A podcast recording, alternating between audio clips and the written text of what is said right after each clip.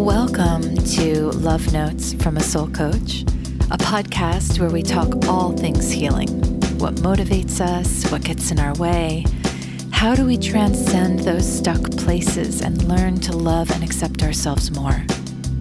I'm your host, Mary, and I've crafted each episode around real themes from my private practice and my life with the intention of sharing insight, inspiration, and just keeping each other company along the journey. I'm so glad you're here. Let's dig into today's show.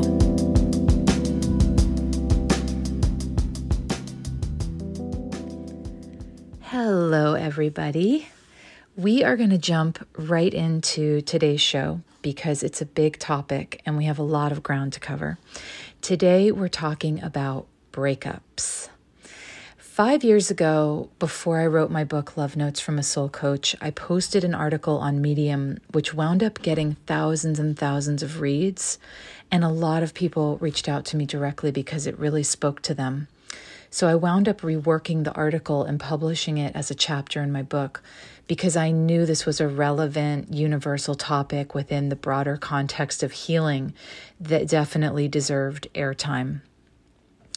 Breakups touch something very deep and tender in us that can be hard to heal. The pain of a breakup is very specific, and when we're in that kind of acute, specific pain, we look for relief urgently. It's so hard to sit with the feelings of an ending, especially a surprise ending or an ending that feels abrupt, like we weren't ready for this to be the end. And it's so, so hard to sit with the feelings of being unwanted when we're hardwired as human beings to belong. We have this intrinsic biological pull in us to belong. There are some myths about breakups that run deep in our collective consciousness, and they're hard to reckon with sometimes. I want to look at a few of these myths or misunderstandings about breakups, and I also want to talk about how to reframe them for the sake of our healing.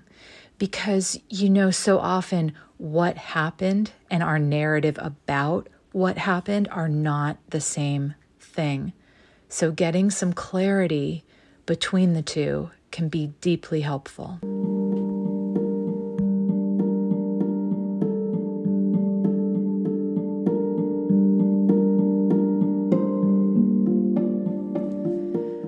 There's an assumption that the end of a relationship is somehow not a legitimate death, and that because of this, we should be able to get over it relatively quickly, or that we shouldn't require a mourning period the way we would if there had been a physical death in our lives.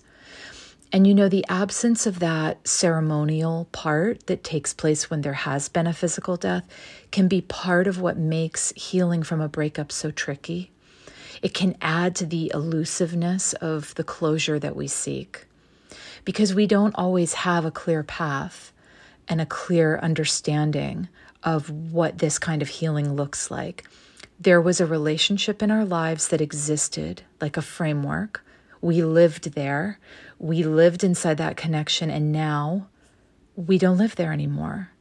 And this connection is both literal and also psychic. Many of us can relate to the sharp pain of seeing something or hearing something and thinking automatically, oh, I have to forward this. I have to share this with my person. They're going to think it's so funny. They're going to love it. And then the smack of remembering, oh, no, I'm not going to share this. That connection isn't open between us anymore. It's that moment of habitually reaching for someone and realizing we can't reach them there's a brutality to this. The person isn't dead, but they kind of are because we no longer have the key that opens the door that leads to them. A client and I were talking once about how no one brings you a casserole when you become estranged from a family member, but that estrangement is absolutely as real and sad and intense as losing a person to death. And in some ways, I would argue it's harder because the need for a boundary, as big guns as estrangement, means there is heavy trauma involved. And when there's a physical death, there's a sense of it's over and we can say something concise to other people to let them know what we're going through, like, my parent died. That's a sentence other people can respond to straightforwardly with condolences. When it comes to estrangement, it's never going to be straightforward, it's complicated. And believe me, there's a lot of back and forth within the person who established that boundary. There's second guessing, contending with guilt, feeling isolated, and sometimes hesitant to tell other people about it. Grief is hard, but complicated grief can be significantly harder because anything that amplifies that sense of being in the middle of the ocean alone with your experience, with your feelings, just makes the idea of ever being able to heal and feel better seem even more impossible.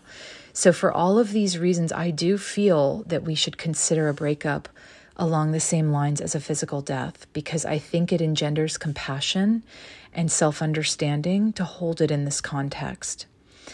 Contextualizing our pain is empowering for us. It means we're less likely to sprinkle judgment on top of what is already hard, saying things to ourselves like, I should be over this by now. Would you say that to someone who just lost their partner in a car accident? Okay, then don't talk to yourself that way. There's no should in healing. How you feel is how you feel. How you acknowledge that and then work skillfully with it, those are the more helpful questions. Why am I not over this yet? What's wrong with me? Those questions are actually judgments. They are ways that we criticize ourselves when we're in pain. And what we need most is to respect our pain and listen to what it wants to share with us and also to what it needs in order to pass through.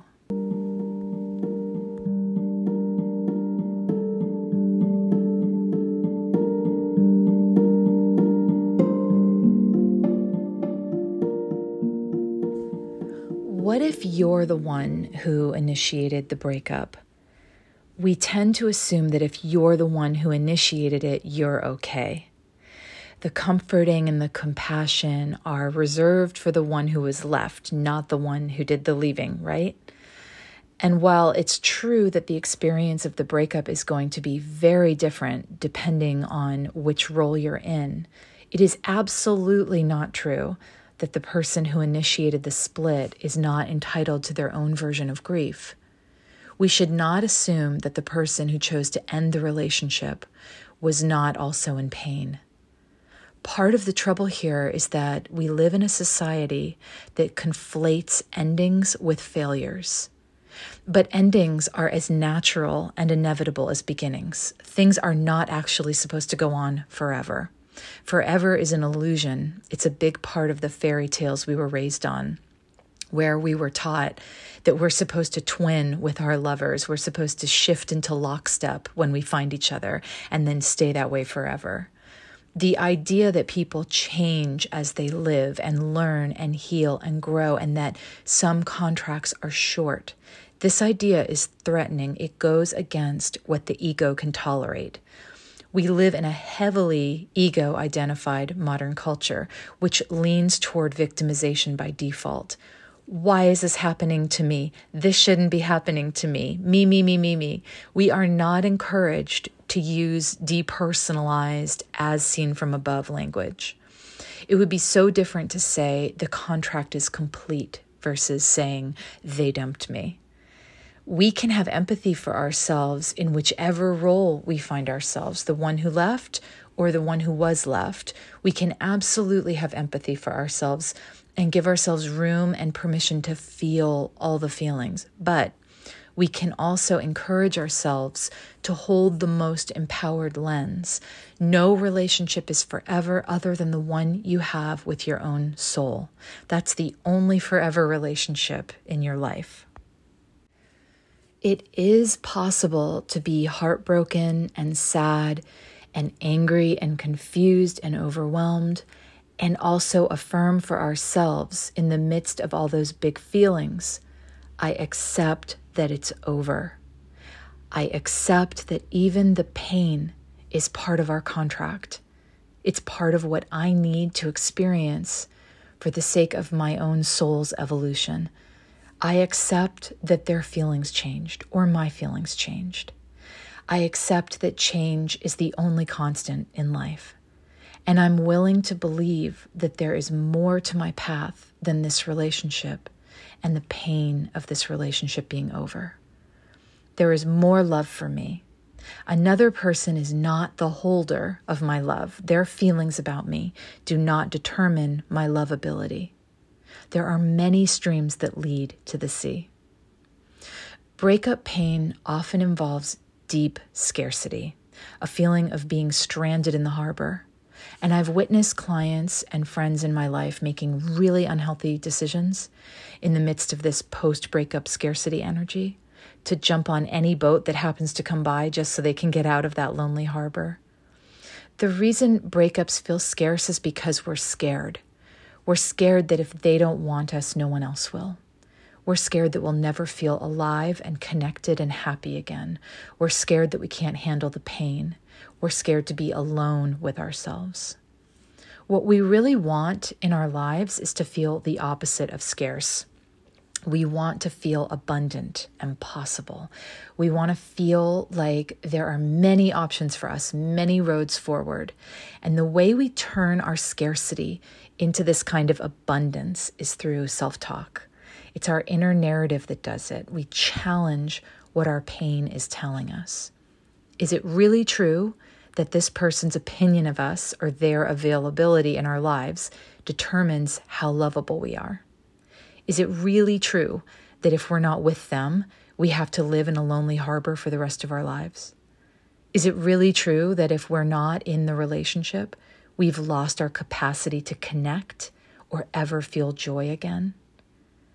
what are other ways to feel the feelings we want to feel within ourselves? When we start exploring this, we come back into abundance. We feel less scarce and often less hurt as a result.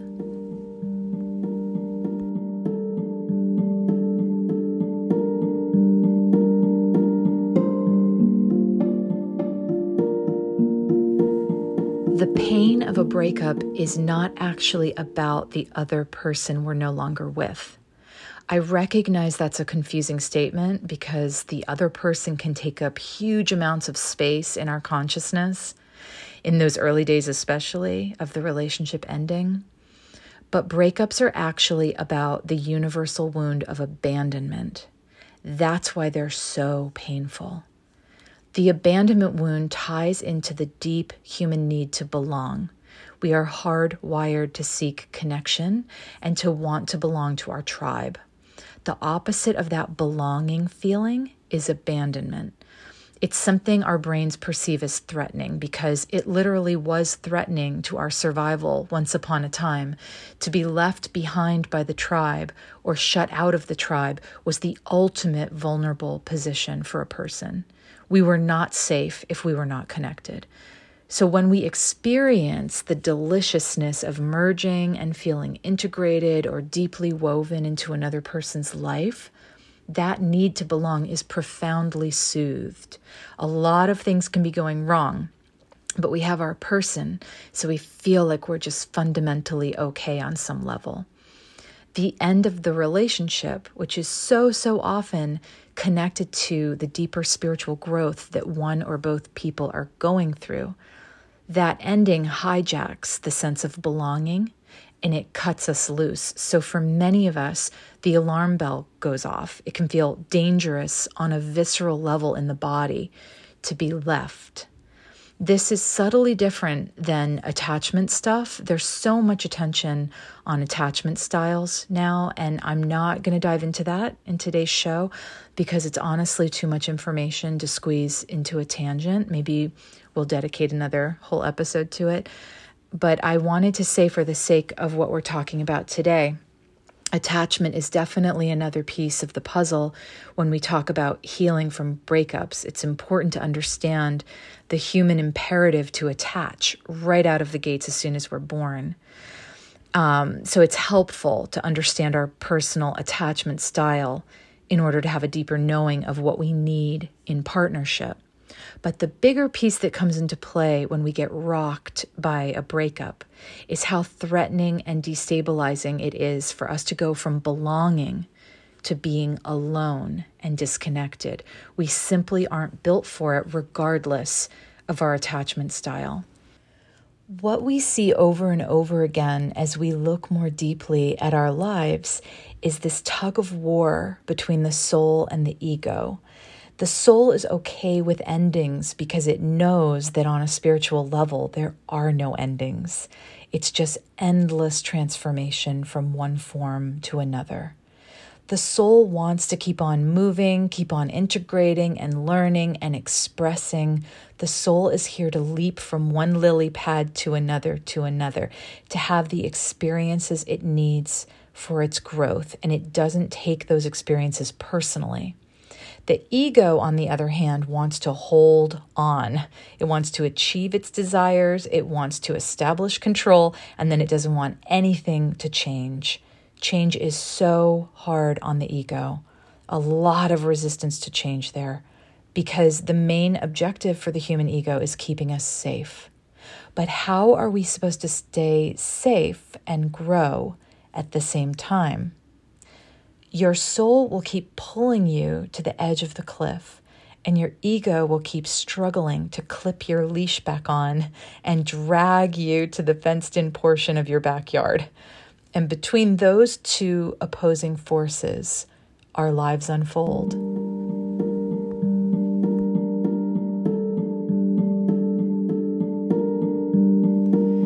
There are all kinds of ways to work with the feeling of being alone after a breakup has happened. Being alone does not have to automatically translate into crushing loneliness. Solitude and loneliness are not the same thing. Endings are opportunities. They bring space, they bring a kind of pause where the habitual autopilot way of doing our days gets interrupted. And we have the chance to ask ourselves, how do I want to be living?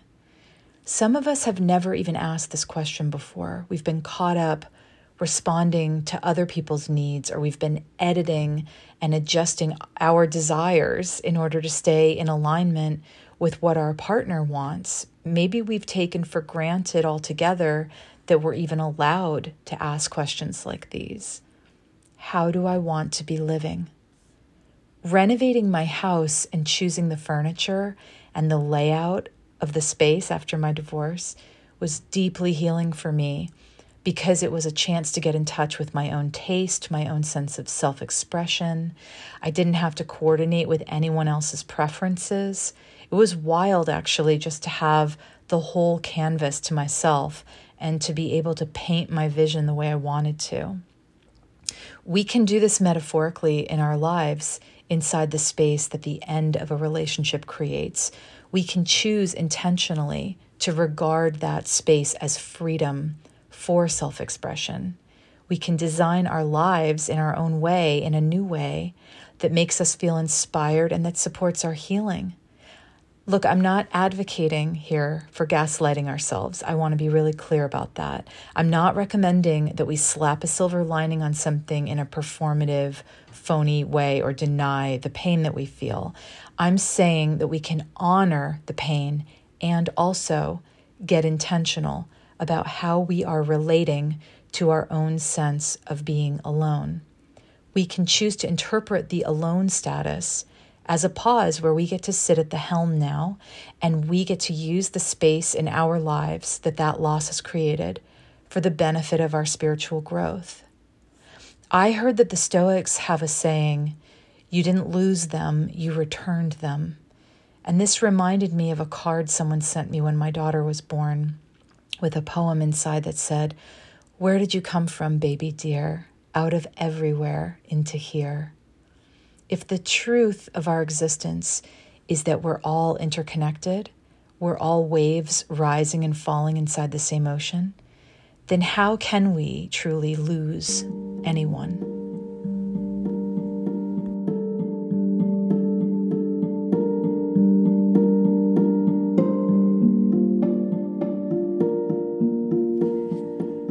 Make sure I include a few practical tips in today's show because I know I've focused a lot on the energetics. But when we're in pain, we also need pragmatic answers to the question of what do I need to do to feel better? So, here is a short list of recommendations if you've just been through a bad breakup and you're really struggling to pull yourself out. Number one, move your bed. Flip the mattress and sage the living daylights out of the space that you cohabitated in with your ex. This really matters. Change up the furniture in general, shift things around, change the pictures on the wall, restack the books on the bookshelf. Set your environment up in a way that wherever you look, you see things differently. Make playlists for yourself. This is a beautiful way to inspire and just love on yourself. Be thoughtful about it. There's going to be times when you just want to let it rip and let it hurt, and it will feel validating to listen to the endless supply of sad love songs that exist in the world. Lord knows there's no shortage of those. And there will also be times when you'll want to purposefully listen to things that are upbeat and positive and pull you in a different direction. Music has such a powerful ability to influence our mood and our outlook. So use it to your advantage when you're nursing a heartbreak. Get flowers for yourself and put them out on a table in a part of your living space where you'll see them often and feel loved. Remember that beauty is abundant, and abundant is the opposite of scarce.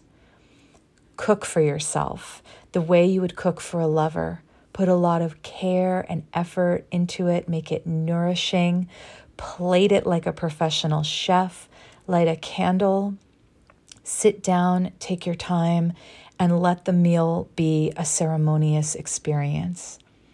And if you need to, rage write and then burn the letter. For some of us, the end of the relationship came without warning, and we're left holding a lot of pent up feelings that need an outlet. Exercise can be super healing along these same lines. We're not just waiting for time to pass in order to feel better, we're allowing things to come up and come out. We're emptying the bucket because we know how important it is to stay actively involved with our healing, not to wait on the sidelines, but to engage thoughtfully, allowing our loss to be metabolized and supporting ourselves tenderly in getting to the other side of the pain because there is another side. And it's true what they say rejection is really redirection. You know, your time is the most valuable asset you have in this life. So I deeply appreciate your decision to spend some of it with me today. If you heard something that resonated or brought hope or a new perspective to your life in a meaningful way, please consider subscribing, reviewing, and sharing my podcast so it can find its way to more ears out there. If you'd like to learn more about my work, you can visit me anytime at marywelch.com. You can sign up there to join my mailing list and stay connected to all of my offerings, writings, and updates. Till next time, friends.